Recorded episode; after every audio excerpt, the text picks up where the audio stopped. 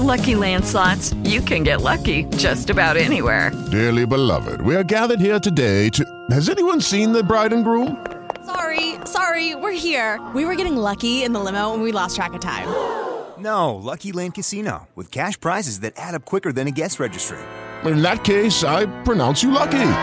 Play for free at LuckyLandSlots.com. Daily bonuses are waiting. No purchase necessary. Void were prohibited by law. 18 plus. Terms and conditions apply. See website for details. Guarino Guarini. Guarino Guarini è un architetto, ma anche studioso, scrittore di vari saggi, magari soprattutto sulla, sull'architettura, ma non solo, anche sulla matematica, sulla filosofia. È stato sacerdote anche. È nato a Modena nel 1624 ed è morto a Milano nel 1683. Si è formato a Roma. Ecco, ovviamente eh, diciamo che l'apprendistato, la formazione a Roma è stata molto importante.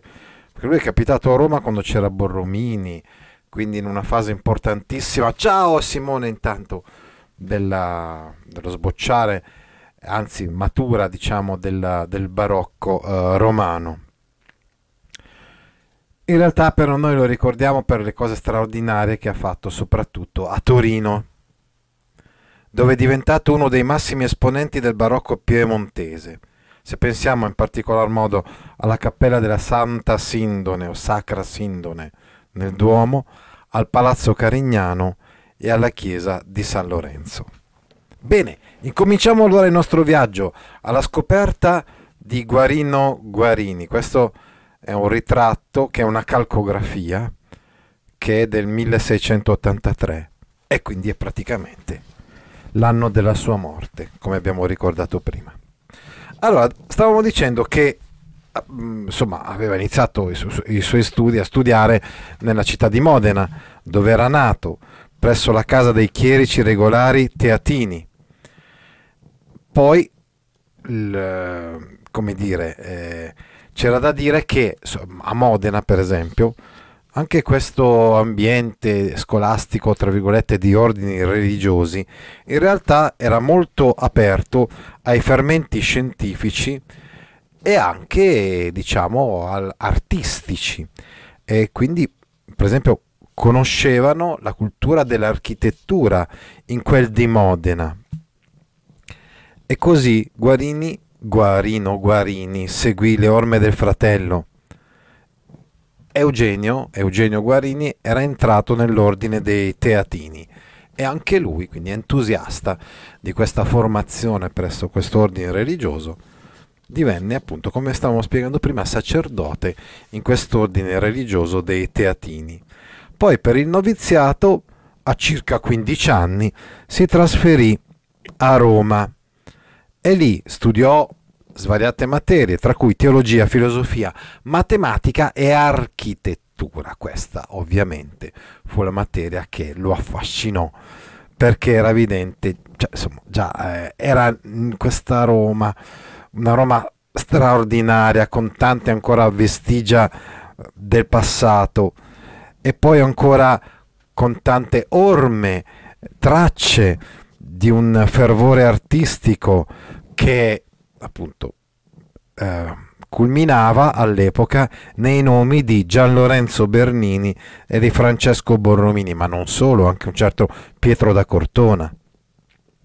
Fu però soprattutto il Borromini a formare artisticamente eh, Guarini perché indirettamente perché lui, cioè Guarino Guarini, vide i cantieri di San Carlino alle Quattro Fontane, dell'oratorio dei Filippini, di Santivo alla Sapienza, insomma di alcune costruzioni, chiese, eccetera, che stava facendo in quell'epoca proprio il nostro Borromini. Ciao, ciao Simone intanto. Eh. Nel febbraio del 1645, quindi comunque non molto, cioè ancora piuttosto giovane, eh? aveva un 21 anni circa, Guarini si recò a Venezia, ospite del convento di San Nicola dei Tolentini, dove terminò con successo gli studi teologici diventando suddiacono. Tornato a Modena nel 1647, fu ordinato sacerdote, revisore dei conti della Casa Teatina, cioè della, del suo ordine religioso. Poi sovrintendenza dei lavori alla nuova casa dell'ordine, quindi inserendosi magari all'inizio proprio come eh, chi poteva dare una mano per eh, delle costruzioni, come per esempio la chiesa di San Vincenzo, che era stata iniziata parecchi decenni prima da un certo Paolo Reggiani e quasi completata. Si ipotizza che lui comunque abbia dato l'apporto finale, un intervento progettistico alla fine della costruzione di questa chiesa. Iniziò a collaborare con l'architetto teatino Bernardo Castagnini, che gli insegnò i rudimenti della costruzione, e con Bartolomeo Avanzini, architetto ufficiale di Francesco I d'Este, gli Estensi, Ferrara. Ebbe modo di completare la sua formazione con l'esperienza diretta nei cantieri. Lavori procedevano, eh, insomma, poi eh, a causa delle condizioni di stabilità del progetto di Avanzini, non, non molto stabile in realtà, un progetto piuttosto instabile, di questo architetto ufficiale di Francesco I d'Este. E poi c'erano state delle magagne, insomma, forse dei furti di denaro, no? di denaro e lui era il cassiere, quindi era stato incolpato di essersi mm, possessato di soldi. Lui andò via. A 30 anni venne nominato preposto della casa teatina di Modena. Però il duca eh, Alfonso IV, che stava per diventare appunto duca d'Este, non lo voleva in quella carica e allora lui eh, dovette lasciare Modena. E così incominciò una serie di viaggi, tantissimi, tantissimi viaggi. Uh, per esempio si recò a Praga, si recò a Lisbona, si recò in Spagna, a Parma, a Guastalla, poi solo per un brevissimo periodo ritornò nella sua città natale di, di Modena e poi eh, andò a Messina. A Messina già c'era passato forse nel 1657 e poi vi si trasferì decisamente negli anni fra il 1660 e il 1662 insegnò nella scuola del suo ordine religioso dei Teatini, coltivò interessi di matematica, di letteratura, ma poi si occupò sempre di più di architettura. Per esempio, la sua prima opera sarà, è stata appunto il progetto del completamento della chiesa della Santissima Annunciata e del Collegio dei Teatini, ecco la casa dei Teatini a Messina, anche se questo collegio fu costruito successivamente. Progettò il completamento della chiesa di San Filippo Neri. Purtroppo però tutte le costruzioni che lui aveva fatto a Messina fu- andarono distrutte durante il terremoto disastroso di Messina del 1908. Ci sono rimasti solamente dei disegni, delle illustrazioni come questa di Francesco Sicuro del 1700.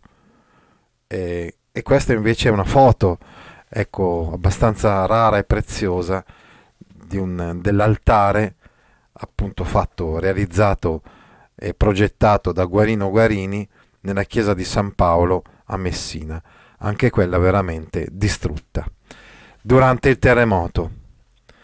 Poi, dopo una breve sosta a Modena, Guarini in autunno si recò a Parigi.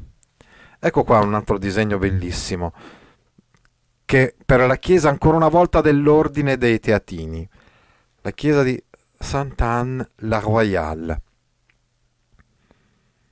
Guarini cambiò il progetto originario di questa, di questa chiesa, anche questo edificio è perduto possiamo vedere solo disegni come questo che vi faccio vedere nella slide, perché fu demolito nel 1823.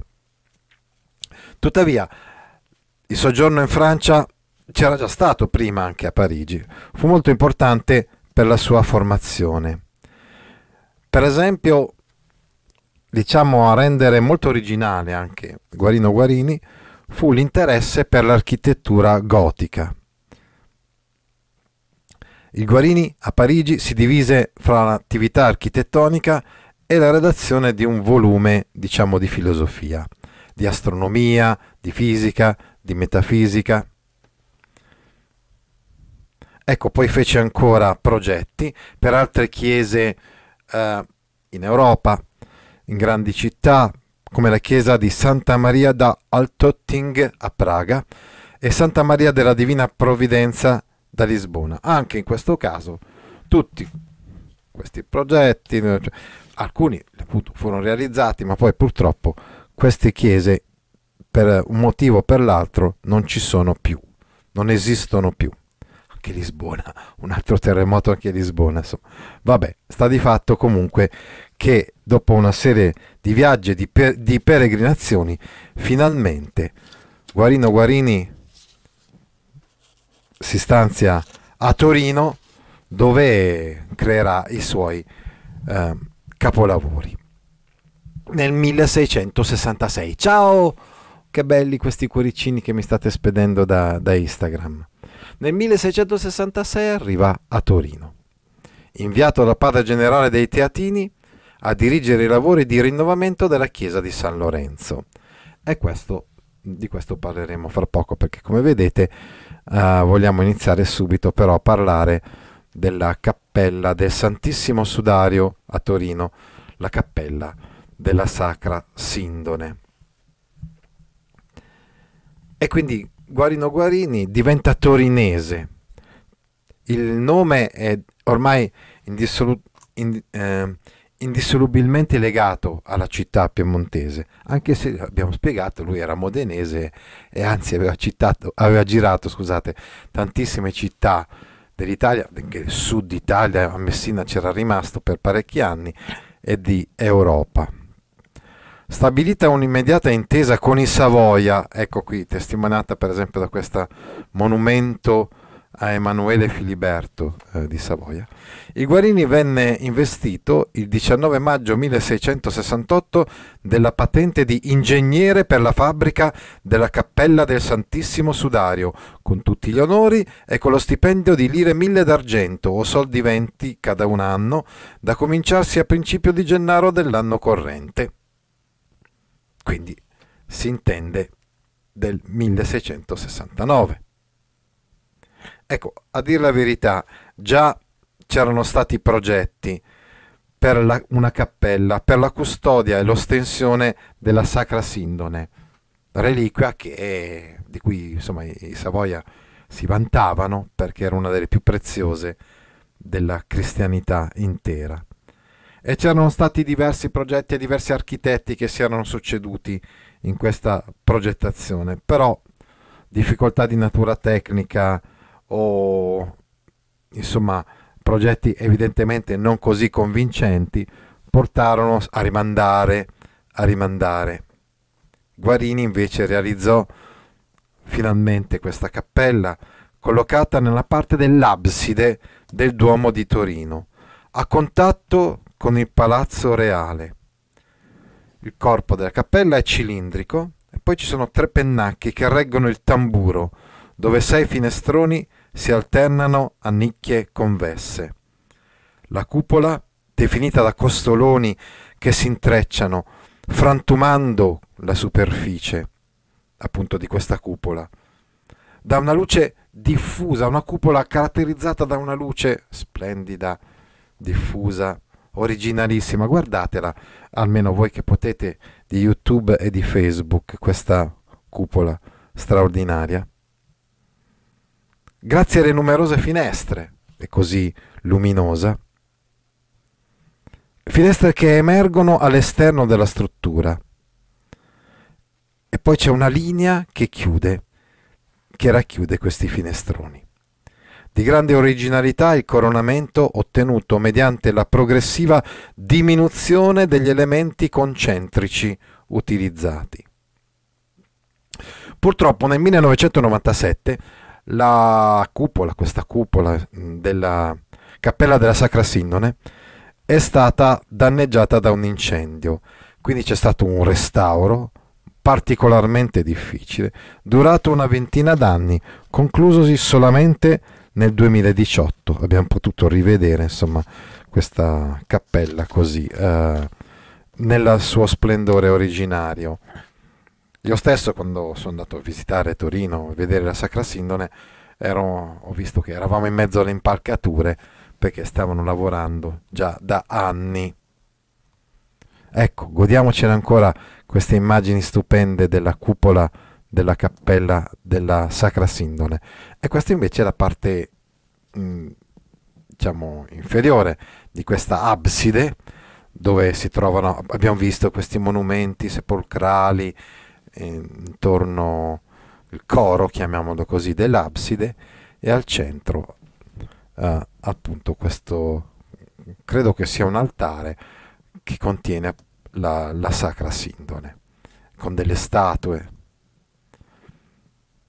Non so se siete andati a vedere a Torino la Sacra Sindone, sicuramente rimarrete colpiti da questa cappella e non uh, dimenticatevi di alzare lo sguardo al cielo a vedere, cioè al cielo in alto meglio, per vedere questa straordinaria abside.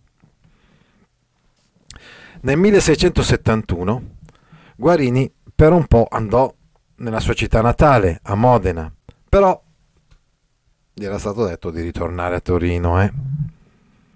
E qui lasciò un manoscritto, il manoscritto di un suo trattato eh, appunto di matematica, di geometria. Lui, l'abbiamo già detto, è stato anche un grande scrittore. Qui vediamo per esempio un esempio, un esempio appunto dicevamo della tavola dell'architettura civile. In questi anni Mm, per esempio, fu accolto bene dagli estensi, che erano sempre stati ostili nei suoi confronti, evidentemente era giunta anche, diciamo, dalle parti appunto di Modena e di Ferrara la fama di un architetto che era riuscito a realizzare questo progetto della Cappella della Sacra Sindone a Torino in maniera così mirabile. Scrisse il modo di misurare le fabbriche, manuale per agevolare il calcolo delle superfici dei volumi, una Celestis matematica, compendio di studi, di studi astronomici, e poi collaborò all'impresa del Theatrum Statuum Sabaudie. Incominciano in questo periodo primi cantieri di chiese, eh, per esempio l'Immacolata Concezione, ancora una volta la Casa Teatina San Vincenzo a Modena e poi ristrutturare il castello feudale di Emanuele Filiberto di Savoia Carignano a Racconigi, il castello di Racconigi. E questo è un progetto, anche di questo parleremo fra poco. Siamo al 1679, appena quattro anni prima della morte. Guarini era ormai affermatissimo, aveva talmente tante commesse che non riusciva neanche a stare dietro a queste commesse. Quindi fece progetti per la chiesa di San Filippo Neri a Torino, per il collegio gesuitico dei nobili in piazza San Carlo e soprattutto per il palazzo Carignano e per palazzo Madama. Il palazzo Carignano. Andiamo a vedere un attimo il palazzo Carignano. Eccolo qua. Con una celebre facciata a corpo centrale curvilineo. Ed è oggi il Museo del Risorgimento. Eh è l'opera civile guarignana più importante di questo periodo. Il cantiere fu avviato nell'agosto del 1679 e fu portato a compimento quando ormai Guarini era morto. Poi tanti progetti come la costruzione della chiesa di San Filippo Neri,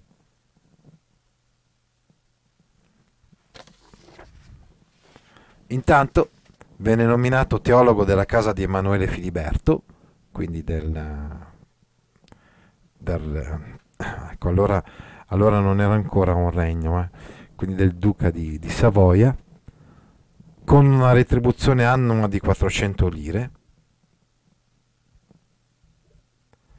Poi tornò a Modena ancora nel 1680 e c'era ormai un vero e proprio contenzioso tra Modena e Torino, perché Modena voleva che rimanesse lì eh, Guarino Mar- Guarini, ormai diciamo figlio eccelso di questa terra e c'erano ancora c'erano sicuramente tante belle opere da realizzare anche a Modena, ma ormai lui era legato anche per contratto dai Savoia, i Savoia gli davano una retribuzione di 400 lire, l'abbiamo detto prima, c'erano svariati contratti con lui e quindi insomma eh, era rimasto in buona sostanza soprattutto a Torino.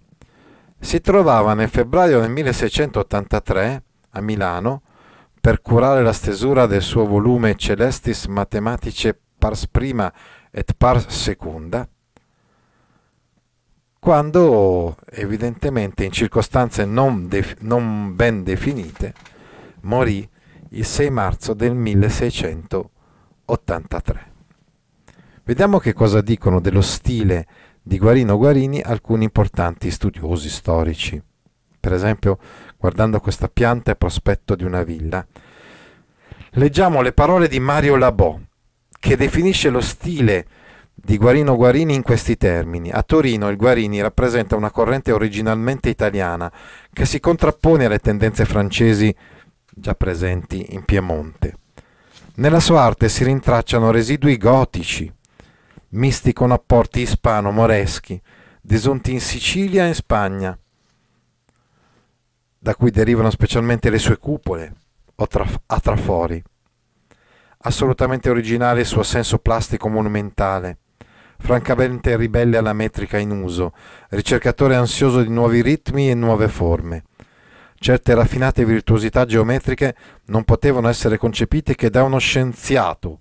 Ricordiamo infatti che Guarino Guarini era un matematico, un astronomo. L'influenza del Guarini fu grandissima e durevole, fuori d'Italia, specialmente in Boemia e in Franconia. Leggiamo adesso quello che ha scritto un altro importante storico dell'arte, che ho conosciuto sin da quando al liceo avevo il suo manuale di storia dell'arte verde, Giulio Carlo, Carlo Argan, è stato anche un importante politico e sindaco di Roma. L'idea del Bernini, cioè l'immaginazione che si realizza, diventa nel Guarini l'idea dell'ipotesi che si verifica e si verifica nel fare umano, in una tecnica, ma una tecnica che essendo piuttosto ricerca che attuazione è molto simile alla tecnica del Borromini. Guarini, infine, è colui che riesce a dialettizzare le posizioni opposte del Bernini e del Borromini e a congiungere, in un momento in cui la questione della tecnica sta ponendosi come fondamentale per la cultura europea, due concezioni etico-religiose antitetiche della tecnica. Si veda la struttura nuda delle sue cupole, un ritmo sempre più serrato di segmenti curvilinei lanciati nello spazio vuoto, un istante di equilibrio miracolosamente fermato, è l'istante in cui il calcolo matematico coincide col percorso della fantasia che tende a Dio, l'istante in cui la logica coincide con la fede, l'istante in cui Dio si manifesta nel pensiero e nell'opera. Ormai inseparabili il pensiero e l'opera dell'uomo. La tecnica dunque è l'occasione del manifestarsi della logica divina dell'umano, nell'umano. E poiché la legge della logica divina è il miracolo, l'architettura è miracolo logico e tecnico. Nella storia dell'architettura aspetta al Guarini il merito di avere definitivamente chiarito un'istanza anticipata dal Borromini. La forma architettonica non è determinata da una concezione a priori dello spazio, ma è essa stessa determinante di spazio, o più precisamente di immagini di spazio. E dunque la fine di tutte le tipologie classiche, che non erano altro che schemi di strutture spaziali, e l'inizio o il precorrimento dell'architettura moderna. Con queste parole di Giulio Carlo, Carlo Argan dobbiamo riconoscere quindi un, uh, un'eredità importantissima a Guarino Guarini, quale forse iniziatore della modernità nel campo dell'architettura. E intanto che stavamo leggendo queste parole di Giulio Carlo Argan, in un certo senso la visione della sua cupola eh, sopra la cappella della Sindone non ha fatto altro se non eh, confermare quello che noi stavamo eh, leggendo. Ritorniamo indietro adesso alla chiesa della Santissima Annunziata a Messina. Forse la prima delle sue realizzazioni fu probabilmente quell'edificio che introdusse il barocco in Sicilia, tra molte perplessità dei contemporanei. Il progetto di, Guarini dovette tener conto di un corpo preesistente da completare e dal diverso orientamento dello spazio esterno, per cui la facciata presentava un'insolita rotazione, risolta con l'introduzione di un campanile in posizione asimmetrica. La facciata a vari ordini contrapposti e sovrapposti, volevo dire, dalla sagoma piramidale e dalla superficie mossa, farà da modello a molte chiese siciliane del XVIII secolo. L'interno della chiesa era caratterizzato da una cupola che anticipava quelle poi realizzate a Torino. Mi è capitato proprio di andare ad Agrigento e di vedere una bellissima chiesa barocca, soprattutto bella per l'interno, per gli stucchi di gesso eh, presenti all'interno di questa chiesa. E poi, insomma, proprio l'altro giorno abbiamo parlato del barocco di Matera e del barocco leccese. Sempre per Messina progettò la chiesa dei Padri Somaschi a pianta esagonale, rimasta a livello progettuale, nota grazie alle incisioni del suo trattato Architettura civile. Il progetto sembra anticipare le grandi cupole nervate. Il trattato dell'architettura civile l'avevo visto prima, ve l'avevo fatto vedere da qualche parte. Eccola qua, una tavola dell'architettura civile. Il progetto, dicevamo, sembra anti- anticipare le grandi cupole innervate poi realizzate appunto da Guarini a Torino, anche se la datazione del, pro- del progetto al 1660-62 non sembra certa, potrebbe infatti aver lavorato anche in seguito, non è detto che insomma progettasse queste chiese di Messina solo quando era a Messina, magari anche qualche anno dopo. Andiamo adesso a parlare, ecco quindi un disegno di quella chiesa della Santissima Annunziata di cui abbiamo letto, la struttura piramidale, mossa, il campanile asimmetrico, benissimo. Andiamo invece adesso a parlare della chiesa di San Lorenzo, qui per esempio vista da Piazza Castello a Torino. Tra il 1668 eh, e probabilmente l'anno successivo, 69, realizza per i teatini la chiesa di San Lorenzo a pianta centrale ottagonale con i lati di forma convessa, con un presbiterio ellittico posto trasversalmente che introduce un asse principale nella composizione. Lo spazio a livello inferiore è definito dalla presenza di ampie serliane che delimitano le cappelle laterali. La copertura è costituita da una cupola a costoloni i costoloni si intrecciano fino a formare l'ottagono sul quale poggia la lanterna e questo è l'interno ecco, della, della chiesa di San Lorenzo. Ancora la chiesa di San Lorenzo. Vista da un'altra prospettiva. E qui invece abbiamo una fotografia del castello di Racconigi. In particolar modo possiamo osservare qua la facciata nord che volge verso il parco. Infatti, su richiesta di Emanuele Filiberto, quindi duca di Savoia detto il muto, Guarino Guarini è incaricato di compiere la prima radicale trasformazione della fortezza medievale di Racconigi in una vera e propria villa di delizie.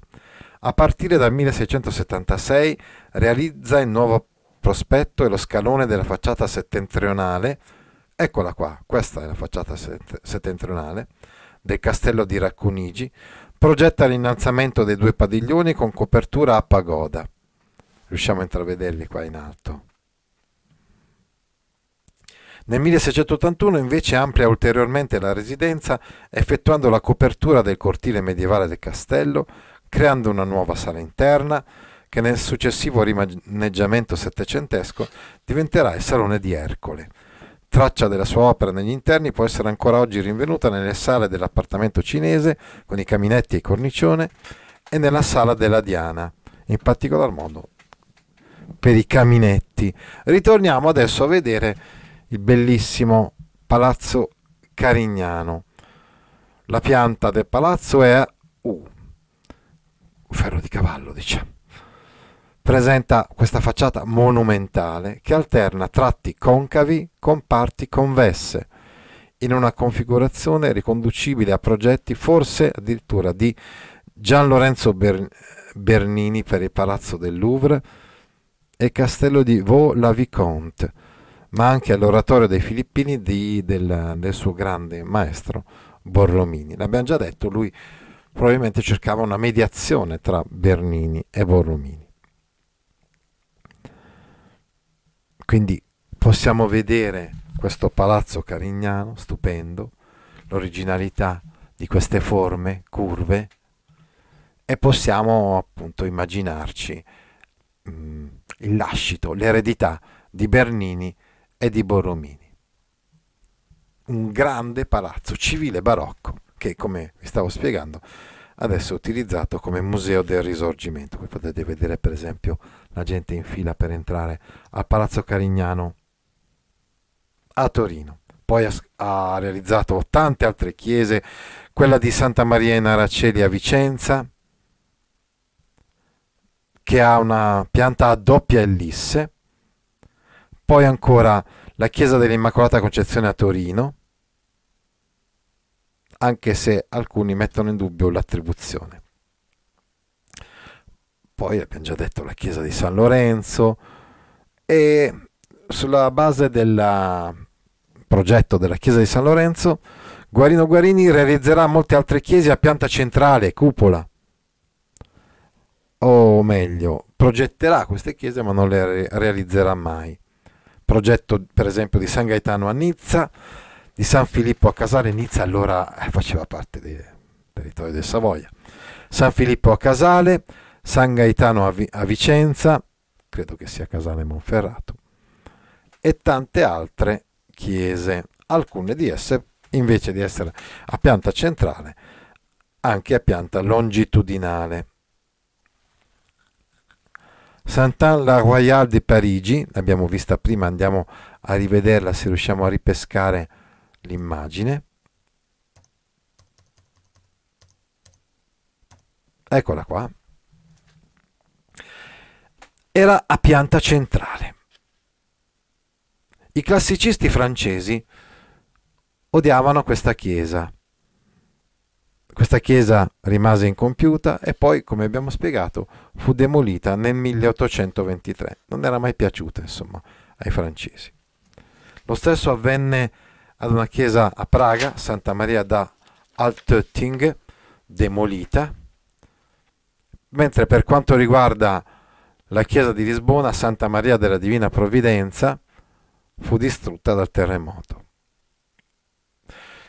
Molto importanti, l'abbiamo già detto, anche le sue pubblicazioni, quella dell'architettura civile, vediamo se riusciamo a ritrovare nuovamente il, eccola qui, la tavola tratta dall'architettura civile, un trattato architettonico che illustra i principi architettonici di Guarino Guarini e documenta con incisioni i progetti non realizzati e gli edifici poi scomparsi o demoliti o distrutti da terremoti. Ecco, uh, dobbiamo dire che in questo trattato Guarini mo- dimostrò la sua apertura mentale e infatti non uh, presentava solamente, tra virgolette, quello che poteva essere lo stile barocco, quindi lo stile alla moda, ma anche stili che all'epoca, nel 600, erano visti con molto sospetto eh, e disinteresse, come lo stile gotico. Un suo continuatore e, ammiratore, l'architetto Bernardo Antonio Vittone, completò la stesura del trattato di architettura civile, ma come abbiamo spiegato ha scritto tantissimi altri libri come Il compendio della sfera celeste, eccolo qua, di Guarino Guarini, e poi ancora un trattatello sul modo di misurare le macchine, eh, scusate, modo di misurare le fabbriche. Eh, in questo trattatello, insomma, lui parla anche delle rovine dell'arte classica che comunque l'affascinavano, Quindi veramente una, un grande artista che non può essere incasellato in un unico stile perché oltre a quello barocco amava anche lo stile gotico e quello classico. Nel 65 pubblicò un trattato matematico filosofico, poi dicevamo uh, tanti trattati astronomici, non solo questo compendio della sfera celeste, ma anche Leges Temporum et Planetarum, le leggi dei pianeti, e la Celestis Mathematica in due parti. Tra le opere di carattere letterario o filosofico, La pietà trionfante, una tragicommedia morale. Hello, it is Ryan, and we could all use an extra bright spot in our day, couldn't we? Just to make up for things like sitting in traffic, doing the dishes, counting your steps, you know, all the mundane stuff. That is why I'm such a big fan of Chumba Casino. Chumba Casino has all your favorite social casino style games that you can play for free anytime, anywhere with daily bonuses. That should brighten your day a little. Actually, a lot. So sign up now at chumbacasino.com. That's chumbacasino.com. No purchase necessary. Group. Void were prohibited by law. See terms and conditions. 18 plus.